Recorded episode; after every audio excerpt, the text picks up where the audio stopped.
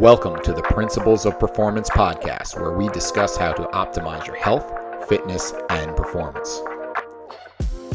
Drawing on decades of experience of working as coaches, consultants, and trainers to top performers, athletes, and teens from professional sports to top universities to the U.S. military, Eric D'Agati and Mike Perry discuss topics and strategies of how to perform at your highest level and be your very best.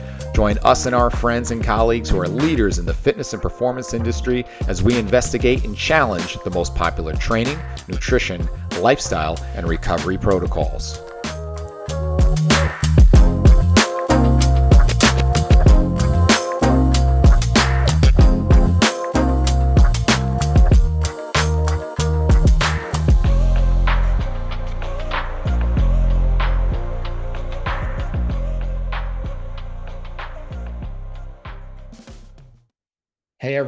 Real quick before we get the show started, want to share with you something that we're really excited about. Mike and I launched Principles of Program Design just about two years ago. And since then, we've been working really hard on building more and more content. And we're finally ready to release some of that great new stuff. We're having a updated version of our original online foundations course where we've added three new bonus chapters. We've also updated our live course, and we're going to be doing that in April at Skill of Strength in Massachusetts. We also have three brand new online courses, including our exercise coach course, where we teach you our belt system of how we progress and regress and coach exercises, as well as group mastery, where Mike shares his systems for how he implements his successful group fitness training programs up at Skill of Strength, as well as something called Primed, where we teach you about programming warm ups and then in addition to that, we're also launching a virtual mentorship where we're going to work hands on with a select handful of coaches and trainers working with you every week on how to develop the best systems and programs to build a successful career.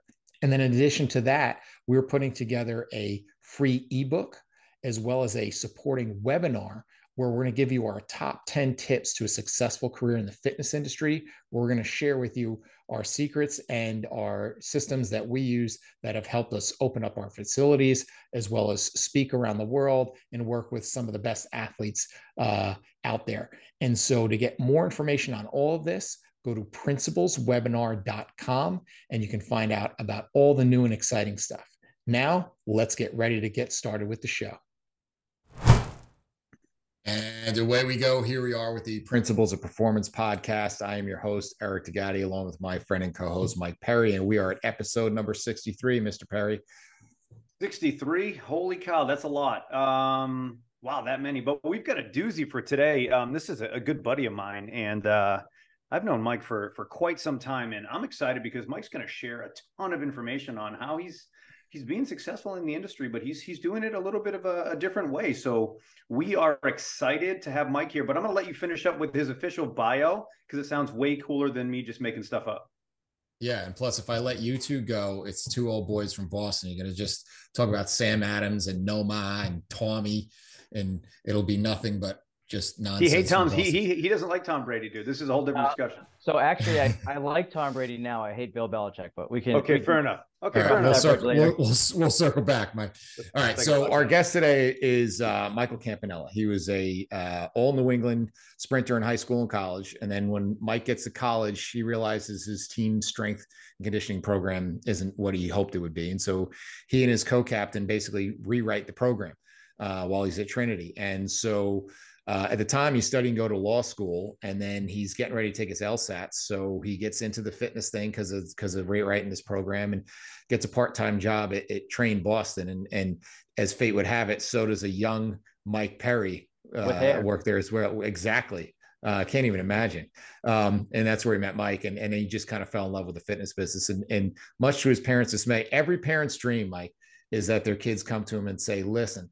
I'm getting into personal training because right away you're thinking, oh, we're set, we're good, we're good for life, right? Mm-hmm. Um, mm-hmm. so he takes it as a full time career, and so uh, some other parallels with with Mr. Perry. He also uh, was big in the MMA world. Mike uh, competed uh, and fought 19 times in four years, but kind of got burnt out on that, and so kind of shifted gears and started focusing on working with general population and really focusing even more so on the business side of fitness and trying to grow a model that he's been working on and uh, led to where he is now. Um, and it's a, it's a facility that rents space to private businesses so they can make more money than anywhere else in the industry. And it's kind of a unique model. And that's why I want to talk to him more about it. So, Mike, I'm glad you're on the show. Welcome. Thanks for having me, guys. I really appreciate it. Awesome. So let's dive in, right? You, you talk about, you know, you kind of have this combined experience as a kind of this underpaid W 2 worker. And then you're also the 1099 contractor who uh, kind of had to run your own business. And then that kind of led you to your, your current business model, which you created. Um, talk a little bit about that and kind of what that model looks like. Yeah. So the evolution was pretty, uh, it was, it was bumpy to say the least. So I started as you mentioned, at Train Boston with Mike. And I was there for six months and a couple of crazy things happened and everybody left. And Mike went off to start his own facility, which has been phenomenal. And then I went off with a separate group and started our facility. And I was with this group for 10 years, uh, as you alluded to, as a W 2 employee. And I worked 60 to 65 hours a week. It was a really nice facility, but I was doing the typical kind of 50, 60% goes back to the house, uh, working my tail off. You know, I'm spending extra hours there cleaning, organizing, etc. And uh, I think the most money I ever made there was about $98,000 for the year. And uh, that kind of stung, especially considering the guy who ran the place kind of subscribed to the work the least, make the most. So it was a re- really hard, it was a hard environment to sort of get motivated uh, by, and uh, it created a lot of resentment. So, long story short, 10 years there, went a different path. I ended up renting space as a 1099 contractor for two and a half years. And the first year under this model, only given 20% back to the house, I made $100,000 more in income. And I was just blown away by it. But so the drawback to that model that I've seen historically and in my own personal experience is most of the time when someone sort of builds a space to rent out to non-employees um, the space itself leaves a lot to be desired. So the facility wasn't that great. The people were awesome but the facility was it was old. It was it wasn't kept up. And because it was a uh, pay as you go model the trainers were not consistent. So you'd be in there with your your clients and you'd be in there with the coaches you see all the time and randomly some new coach would walk in with a client. You would be like who's that person? You, you have no idea who they are. Kind of messes up the flow. They don't know where the equipment goes. Uh, next thing you know, you're like you're helping them out during their session, trying to coach your client. Uh, so it it it took away from the community feel, and I just remember thinking to myself during that whole process, I wonder if there's a way that I can combine the the revenue model from the contractor side of things and the really nice facility and the commitment to keeping the facility nice from the kind of W 2 employee side of things, and just putting those two together to make the perfect model for the coach. Uh, and that's what I've been trying to do with uh, PEX Health and Fitness. So, Mike, um, you know, one of the things that Eric and I talk about a lot of the times when we do some of our webinars and a lot of our other talks is like the the personal training career. It's like I mean, we've seen so many people come and go. Like average is what between six and twenty four months. Um, what do you think is the difference between you know the trainers that make it and the trainers that don't? But um, what do you think was the difference for you? Because I feel like that's something as well that is going to be super important.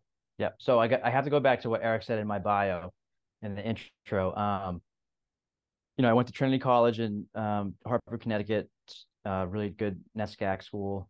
I was studying to go to law school. Uh, that was kind of the dream, and I'll, I will never forget going to my parents and telling them that I was going to go as a personal trainer, and just watching the tears stream down my mom's face, and it broke my heart. But I think for me anyways i genuinely love my job and i genuinely love the industry and i have a real passion for a health and fitness but b helping individuals on a personal level. I say to the coaches who work at my facilities all the time, I'm like, on our worst days, we've helped 10 people feel better.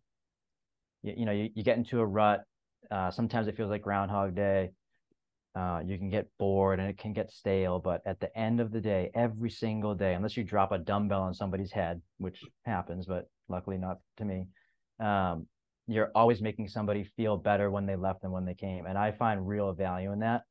And I think that's what separates the the long-term trainers from the transient trainers. So the, the, the coaches who are in it for 5, 10, 15 years are, are the coaches I think who really buy into the the industry itself and they love helping people versus you know the coaches you see who come in six months a year two years a lot of them are doing it as a side hustle or fitness is like a hobby to them they really like working out so they want to get paid to help other people work out but they don't really know why they're doing it outside of that uh, that that's kind of the the biggest separator i've seen in terms of the long term versus the short term so that ladder trainer you're talking about we talk about in our webinar how they get sucked in by trainer math right they start seeing okay well i like fitness and I could charge 75, I could charge $90 an hour. And if I work 40 hours a week and I multiply that times that much per hour, and then I multiply that times 52 weeks a year, wow, I'm going to make 150 grand just doing teaching people how to exercise.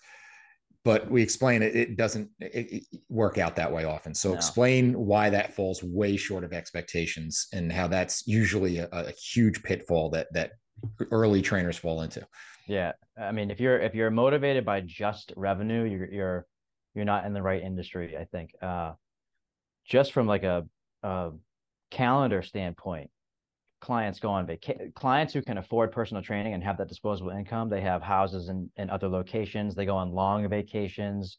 Clients get sick. Clients get injured. So you could have one week, you could have thirty to thirty-five sessions, and then the next week you have fifteen and then in the summer you have 10 but in the spring you've got 40 so uh, all, always chasing that dollar can be risky and it also puts a lot of pressure i think on the coach to look at it in such a small scale kind of not seeing the forest through the trees and not realizing that it's going to take you one to three years to really build up a book that's going to be consistent and it's going to be able to keep you safe when clients go on vacation and they go on or they get sick or get injured um, I always tell these guys to try to have more clients than they have hours and and build up a queue of train of other clients so that you can fill in those spots at certain times. Uh, but but again, I think chasing the dollar and trying to do that trainer math, it just it's not rational. It doesn't work out in the long run, and it, it just puts too much too much pressure on you. Now, the other problem with that is on the flip side, is that mentality on the client side will get you in trouble too. Because mm-hmm. if they see it as, oh, I'm paying $75 for this hour, oh well you went you went to the bathroom well that's a minute like do i get do i get a dollar off like you went yeah, and blew right. your nose you know what i mean like it's this mentality that i'm training you i'm training my time which you really are but you're really are training my expertise so if i get you there in 40 minutes instead of the 45 minutes that are allotted like that shouldn't matter but that's right. a really tough thing to sell because it's always been this x per hour type of mentality right Mm-hmm. Yeah, that, and that's a that's a very important distinction too. Uh, selling your expertise versus selling minutes, and it it also takes you a while to get there as a coach to convince your clients that you are selling expertise and not minutes. So when you do get to that 10 24 but the session ends at 10 30 and you and you give the old knuckles and the client's like wait a minute we have six minutes left when you've done it long enough they know that they're done and they know that it's time to cool down versus to your point, you know, selling the 60 minute start to finish. Yeah. I mean, if, if right now you call an electrician, a plumber, or whoever to your house and it's X amount for the call, if they get it done in two minutes, they win right? They, you're paying for their expertise because I don't right. know how to do that. Just no right. different than you don't know how to get yourself from point A to point B. That's why you're hiring me. So I think positioning ourselves as that, you know, I, I don't go to my accountant and say, you know, it only took you four hours to do my return. You should get a little bit less. We we sometimes don't put ourselves on that same professional plane. Yeah, I totally agree. Yeah, no, it's uh there's so many different business models and that's one of the things that I think people don't understand is that while there are several different business models, and I would argue, Mike, that you're sort of you're kind of combining, you know, one or two, but um, each business model has a pro and has a con. And I think one of the things that people don't realize about, you know, sort of the the traditional models, and we're going to talk about that in a little bit, is is um, you know, again, we've had these traditional models, and it's it's been proven to work, but only for a certain period of time. And I think a lot of the times people assume, like, I mean, how many times have we heard personal training is dead? right? Yeah, I mean, right. how Yeah. many times have we heard that? Like, oh, you know, every business guru that has a, you know, a business page that they're going to sell you said personal training's dead, and it's just like, okay, cool. I know a lot of people that that make a lot of money on on on personal training, but I think a lot of the times they, um, I think they forget about the context, and maybe maybe the math says that personal training is is done, but uh, you know that's the whole point of being personal and personal training is is right it's not just about x's and o's and sets and reps it's about the relationship and what you can offer to them and and in some ways we're you know we're definitely more than just counting reps but let me ask you this like you know let's talk about like one-on-one personal training right that's what you guys do like why why is that beneficial to to do something like that versus uh you know a, a smaller group setting or a large group setting this is you know obviously we know but this is more for you know our listeners here Yep. So I mean, so for me, the the one-on-one model, and we do a mix at all of our facilities. Uh, my facility that I'm primarily at is a little bit bigger than the other two, so we have the square footage capabilities of doing more semi-private and small group training. I personally am probably at like a 50-50 mix, but I definitely I started in the one-to-one, and basically, uh, for me, when I got quote unquote too busy, and I couldn't add more hours, I just started grouping people together. So it sort of it sort of transitioned into a semi-private. I've I personally have transitioned away from the the bigger group training. But going back to your original question on the one-to-one, uh, it was easier for me getting started just to get the reps in a one-to-one setting. Um, it was easier for me to work on the relationship skills and building the personal trust between one person versus two, three, four people at a time. It was easier for me to cue and watch technique and watch form uh, and it was just easier to get clients you know getting one two three versus you know groups of four uh, and getting people to kind of buy in and trust me but like i said sort of as i've evolved a from a revenue standpoint b from an accessibility standpoint kind of going more towards a semi-private has made sense but I, I think for me personally in my experience starting in the one-to-one setting was uh it was just it was more beneficial to get going and get comfortable and confident and get the reps in. So, all right, this is this is where I feel like we're going to get practical because Mhm. every business coach in the world says start off with personal training and once you get busy, just do, you know, charge a third and then you can make double and it's the easiest thing in the world, right? Uh-huh. Yeah, yeah. it never ever works like that. Um especially if you're trying to start off like with small group training. So, Mike, can you like like I want to give some people a little dose of reality here like Uh-huh. of what it takes to you know sort of build something but like you know telling someone well yeah why would you charge 100 when you could charge each person 50 and make 200 it's easy. What, are the realities of that? Because i Oh. don't think people understand. The math makes sense Yeah. but in real life that is one of the hardest things to do ever. Yeah, I mean, so, so I've been doing this for 15 years. I could I could do training sessions at this point with my eyes closed for the most part, and I still have semi-private small group sessions where like one guy comes in with a wooden leg, one guy comes in with an eye patch on, one guy comes in with a fake arm, and they're like, "We want to work on core," and I'm like, "I don't even know what you're talking about. Like, you can't even see where I am in the room. Like, how am I gonna adapt and do this on the fly, right?" So then if I'm a new coach and I'm starting off with just semi-private or small group training and I'm and, and I I don't have the reps, I don't have the confidence, I don't have the experience, and I'm I'm I'm bringing in these groups of people who all have different fitness levels, experience levels, injury histories, contraindications, you name it. I think it's just it's uh it's a lot harder to get going that way and to to feel confident and comfortable about your skills versus that one-on-one setting, in my opinion. And and yeah, you're gonna make less in the short term, but you're going to make less in the short term anyways. When you get started out as a trainer, you need to understand that you're not going to make a lot of money for a long time. And you've got to put in a lot of work and figure out your systems and figure out your your skill set and your your personality and then it'll all come together to the point where it kind of runs itself. But in the beginning, I think A, it's going to be tough, but B, make it as easy as possible. And I think it's that one-on-one setting to start. There's a, it's just speaking of being an entrepreneur, there's a great line our Alex Hormozi has where he talks about you know you don't want to be stuck in a 40 hour job so you go be an entrepreneur and go work 80 um, but so let's let's keep going yeah. on this this semi-private model and so yeah. for the people that are kind of unaware that what you're talking about is where you're dividing your time you're dividing your attention where people are sharing their time and they're sharing your attention at a lesser rate but they're still getting an individualized program right? It's not where you've, you've shifted gears yet into group which we will in a minute everybody's doing the same thing. There's a WOD on the board type of deal. This is where everybody's still getting an individualized program, but that takes a lot of hustle, like you're talking about. Like you have to be able to manage. I may have four different people doing four different things at the same time, and I have to split myself in four. Like not only is that you need to really be sharp, but it's it's not easy. It's exhausting to be able to have your energy that you used to pour into one person now spread out amongst three or four.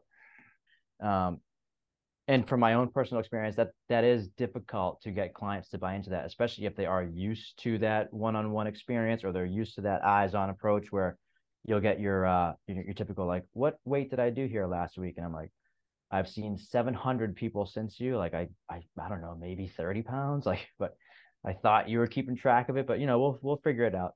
Um and again like just in that semi-private setting it's just hard to to be able to spend an equal amount of time on each individual and making sure that they're doing the exercises correctly and they're they're not reinforcing bad movement patterns.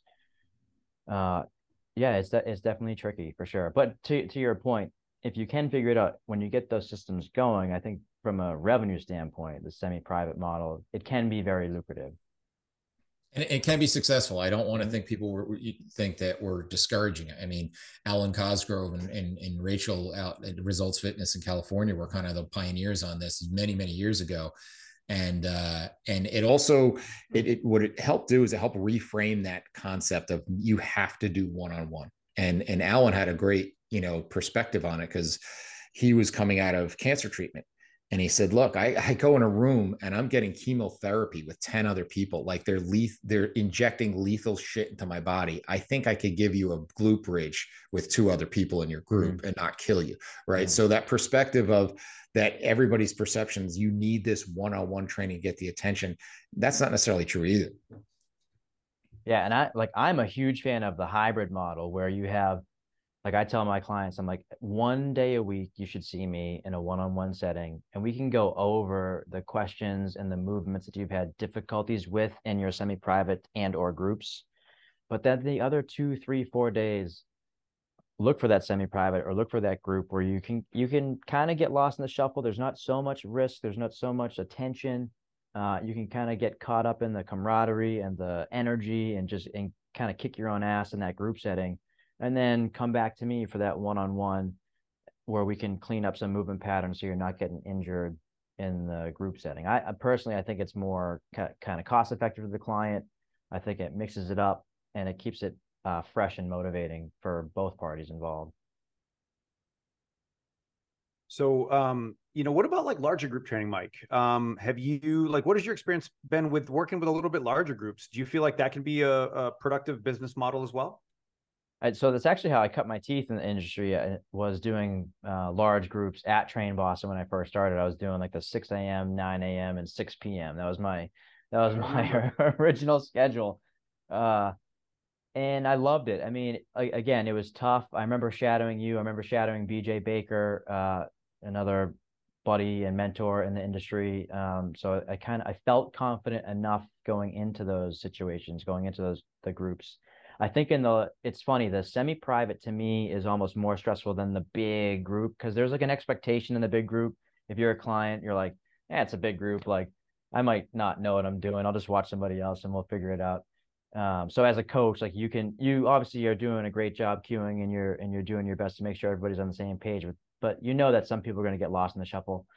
Uh, but in terms of the the business side of things, you know, I think there's a place for it for me and our company, we never really have had the space until recently to have a really thriving large group program until recently we opened up our third location in uh, Needham Heights and our head guy over there Derek Durkin is running um, a big boot camp program called Train Full Send and he is doing a fantastic job with it Um, and he, but he, that's where he came from. He came from that big boot camp group setting. Uh, whereas the the guy who runs our facility in Medfield, Marius, it's a smaller space, so they don't do a ton of group training and semi-private. It's mostly one-on-one. So for me, in terms of the the business model, it's been almost sort of predicated on the size of the facility. Uh, so we haven't had a ton of experience with it, uh, but I do think it definitely has its place in, you know, business models and facilities around for sure. Now, Mike, this is obviously your wheelhouse because skill of strength is is probably about as good as anybody in the world at this large group fitness thing. But mm-hmm. I think an, an important part to uh, distinguish for for trainers that are listening is that the crossover usually when you get to group out of personal training or semi private models is is you're not so much providing a uh, a program anymore as you're providing workouts. And that's a big difference right? Yeah. and then we always talk about like okay if you're just going to provide workouts well guess what? I can get workouts for free on youtube on instagram. I can go or even if i am going to go pay somebody you have F45, you have Orange Theory, you have CrossFit, you have all these other things that have way bigger brand recognition, way bigger advertising dollars. They can lose a lot more upfront than you can as a personal uh, uh, uh, business owner. So, how are you going to compete with them if you're just giving workouts? It's your workout versus their workout there's really not anything that's going to keep people coming to you other than oh you're the flavor of the month and then they're going to be gone in a month because we've seen a lot of those come and go. So how do you stand out as a group program? And I'll, put this out to you as well perry. How do you stand out as a group program if you don't have that brand name recognition and you're going up against all these major corporate conglomerates? Um, you know, one of the things Mike said early on is he's a helper, right? And uh, you know, and and I think that if you know, if you start with why and we talk about this in our course as you know talking about starting with why when you when you're working towards developing a business because you know if your why is just simply to make a lot of money then get out of fitness and go some someplace else because i don't want you here anyways. But you know a big part of it is is simply you know starting with with making sure that your goal is to help a lot of people. And and i think that's that's honestly where it starts. And uh you know i think also you have to be creative and you have to be willing to just be tired for a really long time and and work a lot and not sleep as much. And like you know Mike is one of the hardest workers I've ever met and I'm a pretty damn hard worker yeah. but Mike's one of those few guys that I'm like this guy's a maniac because he doesn't stop. But but that's also the reason why he's successful. And and and and if there's one thing I can sort of just say a big part of it is just you know sometimes you just got to outwork people because that might be the only option you have. Like when we were you know put our business together and we had the pandemic it's not like oh there's a pandemic. Let me refer to the pandemic protocol that we wrote in our business plan. It just doesn't happen that way. So i think a big part of it is just you know having some decent business sense but really caring and willing to just get creative and, and do a lot of things that people don't want to do. Like you know if you think you're above cleaning the bathroom or going in the dumpster get into another business man because it's just that's the way it is yeah, I couldn't agree more. And and Mike is the other hardest worker I've ever met. So right back at you, buddy. Uh, and I would say too, I would add on to that uh, with the big group training model and providing workouts versus training programs. It's kind of like uh, the the definition of athleticism, where it's like you can't really describe it, but you know it when you see it. I would say the same thing is true for big group training programs you you you really can't describe it but you know shit programming when you see it. You mm. you know like you just know when you're in a in a, a setting and you're at, at a boot camp and you're like man that workout just like wasn't awesome. Like i might have tweaked my rotator cuff and i i probably burned 2000 calories because i did 10 minutes of jumping jacks and burpees but like just really wasn't a well thought out program or a well thought out workout. Whereas a, a, facility like Mike's, their group training program, you know when you're going there for your workout, the workout is awesome, and it could stand. It could stand. It could be a standalone training program somewhere else if you wanted to group some of them together. So you just you just know it when you see it. I think. Hey everybody, a quick break in the action here. Hope you're enjoying the show, and we appreciate you listening. We're working hard to bring you the highest quality content and best guests every single week. So if you could do us a big favor and go and like and subscribe to the show on whatever platform you get your podcasts on, it would be greatly appreciated. Be sure to listen at the end of the show also to find out where you can find out more information about our courses, as well as a special discount code for all our listeners. Thanks again, and let's get back to the show. circling back a little bit, like one of the things that's lacking is a career path right? And and uh, one of the things that you talk about at pex is is kind of giving trainers that window to a career path that this isn't a side hustle that this isn't something this is something you can actually make a career out of so talk about where that career path, and you're giving them a little bit of a unique career path because Mike and I talk mm-hmm. about there's usually one of three destinations that everybody wants. There's they want to open up their own facility because they think it's glamorous until they realize that they do have to fix the toilet and mop and and and mm-hmm. you know go in at two in the morning when the alarm goes off and all that stuff oh, that oh, yeah. we've all gone through as a facility owner or they want to hey i want to train big name clients because it looks cool to stand next to this athlete or this person on instagram um, or the third thing is they want to go out and they want to be an industry leader. They want to go out and teach workshops or be on the you know on the stage at perform better one of those things. But you're giving them a different unique way that they can actually have a, a career. So talk about like the nitty gritty of and nuts and bolts of how that looks It at pex yeah so that, that's kind of become my passion um, has been the business side of thing and the coach side of things. So one of our kind of taglines at our facility is we put the coaches first um, and I joke with everybody that if somebody came to me five years ago and said, Do you want to be the CEO of PEX or do you want to be a coach at PEX? It would have been a really hard decision for me to make because of the revenue potential that the coaches have in our in our company, but also the growth potential. And this is a this is like a an often overlooked aspect of the personal training business.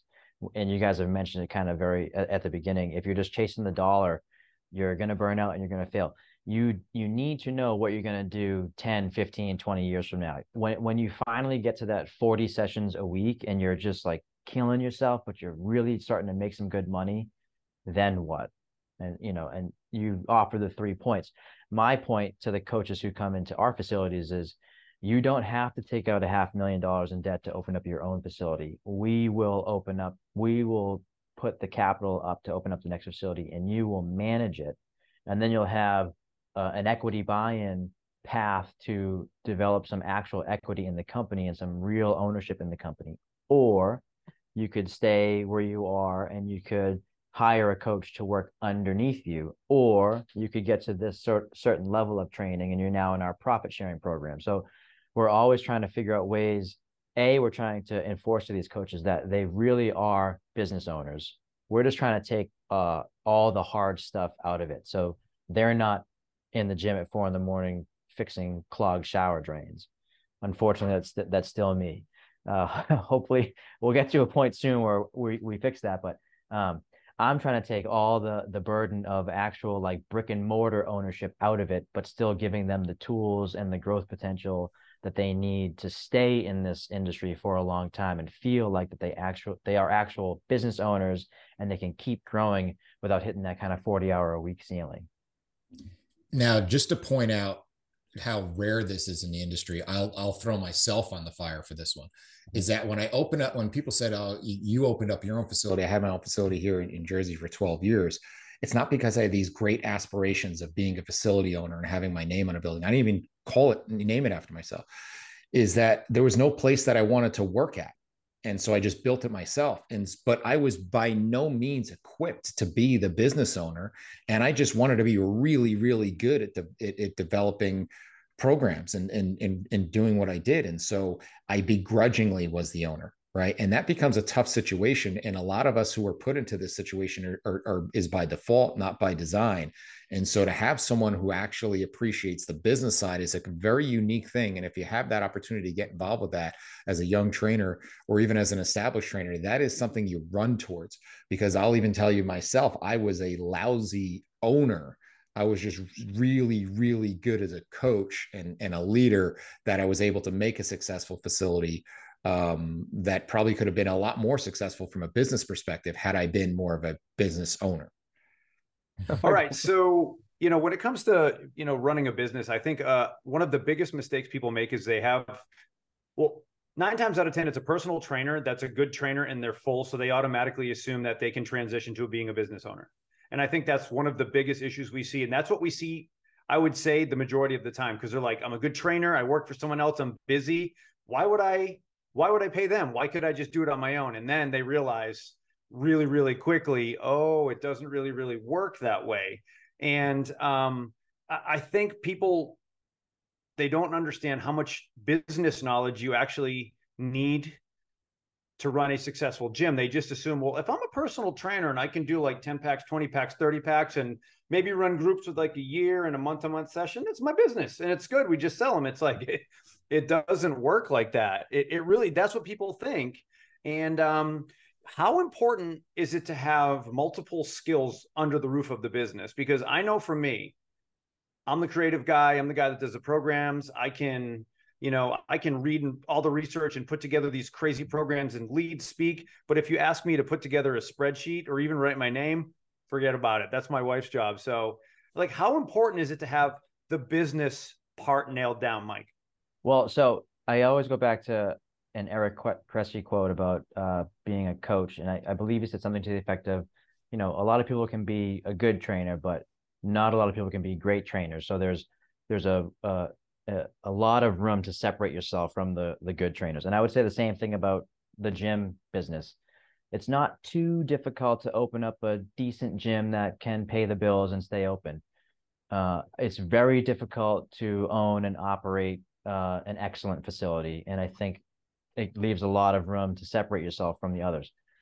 Uh, but to your question, so that part of the reason why I, I work so much and I've had to work so much is because there are so many things that are involved with running a personal training or, or a strength conditioning facility on top of your own programming for your clients and you're training your clients and cleaning up after them and doing doing all the stuff that you would do as as just a personal trainer which might take 40 50 hours a week then you've got to do the 15 to 20 hours of admin work bookkeeping taxes uh, bill pay uh, you name it and if you if you don't know that going into it, it's it's extremely difficult to play catch up um, after you've kind of gotten into the throes of things.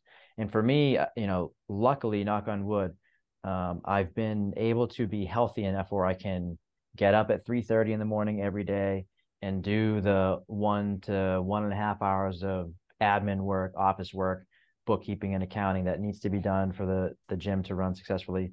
Then go train my clients then do the emails and the and the workouts and such. Um, about a year and a half ago or two years ago, I hired a part-time GM, Bianca, who has been a lifesaver. Uh, so I've been able to offload a lot of stuff to her. But as you guys could probably attest to, it's just given me more free time to do other stuff. So now I'm doing more work that I couldn't get to before. Uh, but I think to your point, if you if you have the idea that you can just be a busy trainer and then go and open up your own gym and and somehow all the other stuff takes care of itself, you just do your training and selling your packages and pay the bills. It's just it's uh it's not how it works at all. Uh, and it's you know it's uh, that's why when I talk to coaches, I I've never tried to dissuade a coach. We've lost two coaches here uh, in the five years we've been open and they've opened up their own facilities. And I've never tried to dissuade a coach from doing that, especially if that's their dream. I've just always tried to be real, transparent, and upfront with them that it is extremely difficult. And I've shared with I've shared my books with them. They they see revenue and expenses and bills and utilities and pandemic stuff like things that and, things you would never even think of that you are in charge of and have to be in control of if you are the head person. You know when like like you guys were talking about earlier when you get the phone call that the water pipe has burst and you're running into the gym at three o'clock in the morning like that's on you. And then you have to regroup and rebound and then go do 12 hours of training.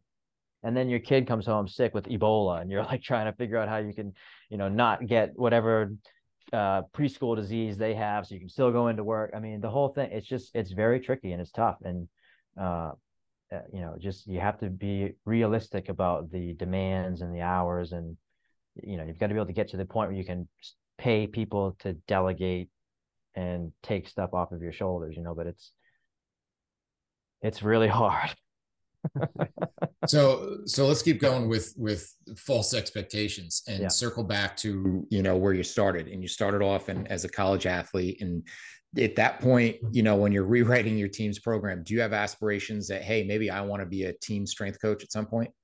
Uh, you know, not really, to be honest. I never thought about that. I think for me, and this kind of goes back to, um, so my track and field career, so to speak, was cut short. I had a ton of injuries, orthopedic injuries, hamstrings, you name it. So I ended up getting into mixed martial arts, excuse me, later in life. And um, I fell in love with it. Um, I started doing jujitsu competitions. I won the Golden Gloves. I was doing cage fighting, all that kind of stuff. Um, but I sort of burnt out on that. And for me, if I'm not, if I'm not like personally involved in the sport or the team, then it's hard for me to get involved conceptually and or objectively. So like once I stopped doing jujitsu and mixed martial arts and boxing, I didn't really want to train those those athletes anymore because I wasn't in it and I couldn't really I couldn't uh I couldn't be involved in the discussions because I just didn't really care anymore. And I'm I don't know, I kind of go back and forth with that. But even with um, you know, doing the strength conditioning for for team sports, like once I stopped sprinting, I didn't really want to be involved in sprinting anymore. And a lot of it too is like it's not regret, but it's sort of I get sad thinking about not being able to compete at the level I used to compete at and not being able to overcome the injuries I had. And um, so I kind of I try to like I make clean breaks from that stuff. So really long answer to your question is uh, I I never really thought about getting into the the team coaching aspect because that's another career pathway that I think a lot of people get their hopes up for, especially young trainers. I remember being specifically in college, we had uh, a course. It was careers in exercise science, and all the athletic training majors were like, "Yeah, I want to be a trainer for the Knicks. I want to be a trainer for the Giants." And like, no, you're not. You're going to be taping ankles for the local JV, you know, JV girls volleyball team um, for probably eighteen thousand dollars a year. And so, like that false expectation that I'm going to go make six figures and I'm going to get to have the cool gear and polo shirt on the sideline and travel with the team, like those jobs are so difficult to get. And to get to those points, the people who did get there had to eat so much shit to get there and had to give up so much and travel around the country and get fired and do really lousy internships and, and like those are, are, are, are things that people just assume that I'm going to get my personal training certificate and all of a sudden the, the biggest named athletes in the world are going to come train with me. I'm going to post it on Instagram. Like that doesn't happen either. Yeah. And, and also, sorry. Yeah, no. And Perry, you can chime in on that also. Go ahead, Mike. I was going to say, and also just like, even on like a, a one-on-one pro athlete level, for me, like I love doing it I trained NHL guys, MLS guys, some NFL guys, uh, but I always like it was so uh, it made me so anxious because I was always worried that like my program could be a bit off, and I was like really concerned that they would tweak something in my care and it might mess up their performance on the field. And uh, I, I like it just wasn't my cup of tea. I just I could never really get too too comfortable with it. And then you know to your point, it's like if you're trying to go the route of actually being on a professional team it's like hey it's super hard to get into super rare and you make like no money working up your way to get there. And i've also found too that a lot of those teams and players and personalities they oftentimes they feel like they're doing you a favor like oh you get to train me versus you know so like you just i don't know. It, it was always tough for me. See it's funny because that you say that because you know still working with a decent amount of athletes myself, I actually thrived on that. Mm-hmm. And it was just, there was, there, I had this weird kind of dichotomy. Like sometimes I'd be, you know, working on somebody, let's say I'm just stretching their calf, and it's like, you know, people would say, Oh, what's it like to work with these people? And it's like, eh, sometimes it's just another calf you're stretching. Right. And then other times you have the realization, like I'm doing, you know, I'm, I'm working on somebody's shoulder and I'm, you know, working on their shoulder mobility. And it's like, you know what? This arm in my hand is worth tens of millions of dollars. Yeah. If I screw this up and pull too hard, I'm on the cover of the New York Post. like I know, like, and I, th- yeah. and I, and I thrived under that. I like, I like that. I like the fact that like, and we used to have an, um, uh, a thing that we would do with my staff when I had my facility is we would do a, a, little exercise when we had our staff meetings. And I'd say, okay, write down whoever your dream client is. Like if you could train anybody in the world, who would it be? And so you know, people would write down whoever it was. And if you were into training athletes, they might have a certain athlete. And so, and I said, okay, now, if that person walked in the door right this second, are you actually ready for that? Can you actually step up to the plate and do that? And on every level, like when they walk in, are they going to see that you left your weights all over the place and they're going to think, oh, this place isn't the place for me? Or are you eating, you know, tuna out of a tub? Or like are you in a sleeveless shirt? Like can you even look the part number one? And then can you actually deliver? Can you actually sit down and within the first 10 minutes they're like okay this guy or girl they, they get it. And so i i always had that name in my head saying if this person walks through the door i'm ready. And so if if you're thinking of being at that level that's kind of a good exercise for you to do to think if you if you can't really be that person then you're just it's it's a pipe dream. It's no different than saying I want to play shortstop for the Yankees. You know what I mean? Like I have nowhere near the ability to do that. So to expect to do that is crazy. So let's go on one more business model here. All right. So pandemic we brought up a couple different times that made everybody rush to go and do virtual training and online training right and most of it i actually you know joked about it when we were about a month in i said most of it is just people doing burpees in their living room like this is garbage. Um, but but there is a capability to really do high level virtual training. I mean, I'm I'm I'm into it now. I have an app. I have everything. I can train people around the world. So where do you see that fitting in as a viable business model even in a hybrid sense because like you said you have when you're training people for personal training especially who have have some money i my clients this morning just got back from a two week bike trip to france right so how do you handle having that ability to still work with them when they're not with you and and and or incorporate a hybrid model. Yeah so i i think my answer to that is twofold. One the virtual model the virtual setting sort of reinforced in my opinion why people loved the personal aspect of personal training so much. It's like it was cool for a minute right? When we were all doing the virtual sessions during the pandemic and the lockdowns and all that kind of stuff. And it was awesome that we could still keep and be engaged with our clients but it definitely got to a point for everybody where I was like, man, it's so much better doing this in person. And then when they came back to do it in person, it really clicked with everybody how personal training is not going anywhere. Uh, there is in semi-private and group training, there is something to be said about the the human connection, being in the same room together, training together, hitting PRs together. Uh, that that's hard to replicate anywhere else. That being said, uh, with the virtual training and the hybrid model, I think it will be able to take our industry to the next level in the sense that when my clients go to their summer homes for three months, I can still see them three days a week. Uh, when my client ha- is, you know, traveling on business, I can still I can be in his pocket when he's at the hotel gym.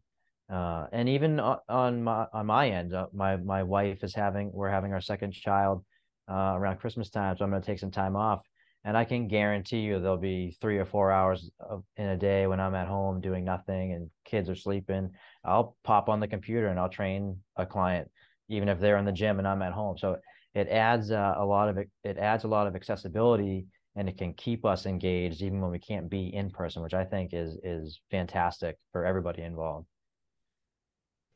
Where I, I see it for myself personally is I kind of have put myself where the niche that I want to work with is if you need a trainer to get you to work out, I'm not your person, right? Mm-hmm. If you mm-hmm. need a trainer just to show you how to work out, then I'm your guy because there's a certain segment of the population that I work with that they don't necessarily aren't seeking out a personal trainer because they're working out anyway and they're doing it. They just don't know what they're doing. And they usually don't figure that out until they get broken. And that's when yeah. they end up coming to see me. And so I say, okay, well, not only are we going to try to fix whatever issue you have, you know, hip, knee, low back, whatever it is, but we got to show you how to work out properly so this doesn't happen again.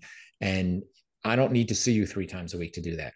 I'm going to now do an evaluation, do your program. Okay, you're going to do this for a month, and then I'll check back in with you in a month from now. And that's where I think it also has a lot of value because there are a lot of people who are already exercising. They just need direction. And if we can provide that on a high level, there's a huge market for that also. Yeah, I totally agree. So, Mike, as we sort of get towards the end here, bud, um, let's say, you know, there's a brand new coach and and and they want to pick your brain and they, they they wanted to tell you, hey, hey, Mike, what what would be the best piece of advice you would give me to make or work towards a successful career in personal training, strength and conditioning? Uh, oh man. Well, generally speaking, so I was asked to do, I was asked to give a talk at Babson to uh, an entrepreneurial class maybe like two years ago. And uh, because one of my clients was taking a class there, and I was like, uh, "You don't want me to do that." and he was like, How come? I was like, Because it'll be two minutes long. I'll literally walk on stage and I'll say to everybody, Find the best company you can find and be the best number two possible. And you'll, you'll, you'll be killing it. You'll have so much fun. You'll make a ton of money and you won't have to work 100 hours a week every week. Um, yeah, that's kind of generally speaking. Ah, ah, piece of advice. I think, well, going back to like my original comments at the very beginning, you, money aside, you have to figure out if this is what you love doing.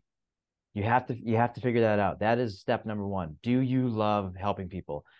Are you enamored with the health and fitness business? Are you constantly digging into materials and trying to progress your skill set and, and reading up on the research and staying healthy and fit yourself, uh, if those things are true, you will be able to get past the one or two years where you're working shitty hours and you're and you know clients are dropping sweaty dumbbells on the floor and making you get on your hands and knees and clean it and and put it away and you won't feel resentful because you you you deeply love what you're doing. And, and once you get past that hurdle and you get your systems in place, uh, you know, it's that cliche of love what you're doing and you never work a day in your life.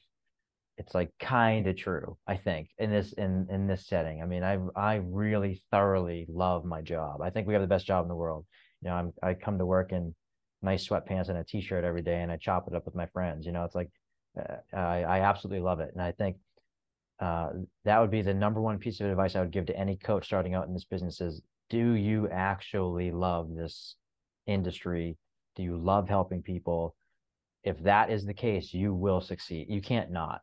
You can't not succeed if, if those two things are true. Love it. All right, Mike. So what do you got coming up in the next uh, year or so? Any any new plans? You're going to take over the world or what? well, we just I I referenced them earlier, but we just signed on with two new equity partners. They're the owners of the other two PEX gyms, so they're like official owners in the business now, which is pretty cool. Uh, we're looking to open up our fourth location always. So if anyone out there has a, a town or a or an open space where they think a PEX would be awesome in their neighborhood, let us know. And uh, we're also working on developing a, a, development program for coaches who have no clients who may might be coming fresh out of school and a mentorship program for coaches who are transitioning from other facilities and want to come over to ours where they can kind of get up and going faster under the supervision of a coach who has been in our industry for a while.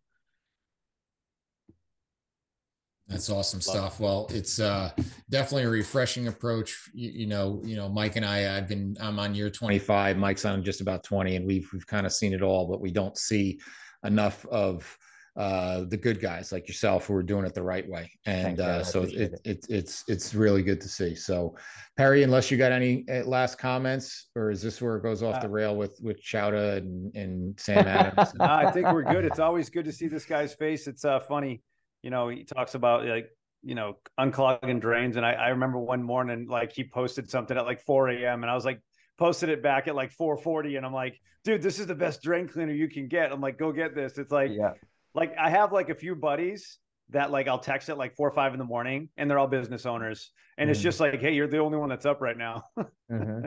But no, he's he, he's a madman. He'll do it all. But uh thanks for coming, Mike. It's good to see your face, bud. I really appreciate you guys having me, honestly. Awesome. Thank you. Appreciate it. And we'll always thank you for listening. And this has been the Principles of Performance podcast. Thank you for listening to the Principles of Performance podcast. If you've enjoyed our content, please like and share on your social media outlets, as well as subscribe and give us a review on YouTube, Apple Podcasts, or whatever your preferred platform is to listen to. For more information on the principles of program design courses and workshops, visit us at www.principlesofprogramdesign.com and follow us on all of the social media channels where we post new content every day. To save 10% on any PPD courses, enter the discount code Principles Podcast 10 at checkout. If you have any questions we can answer or suggestions for the show, you can email us at info at principlesofprogramdesign.com or message us on social media. Thank you again for your support.